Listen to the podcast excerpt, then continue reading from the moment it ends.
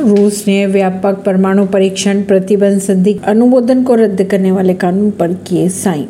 रूसी राष्ट्रपति Vladimir Putin ने व्यापक परमाणु परीक्षण, प्रतिबंध संधि के अनुमोदन को रद्द करने वाले कानून पर हस्ताक्षर कर दिए। यूएन ने उन्नीस सौ छियानवे में सीटीबीटी स्वीकार की थी और रूस और अमेरिका ने उन्नीस सौ छियानवे में इस पर हस्ताक्षर किए थे।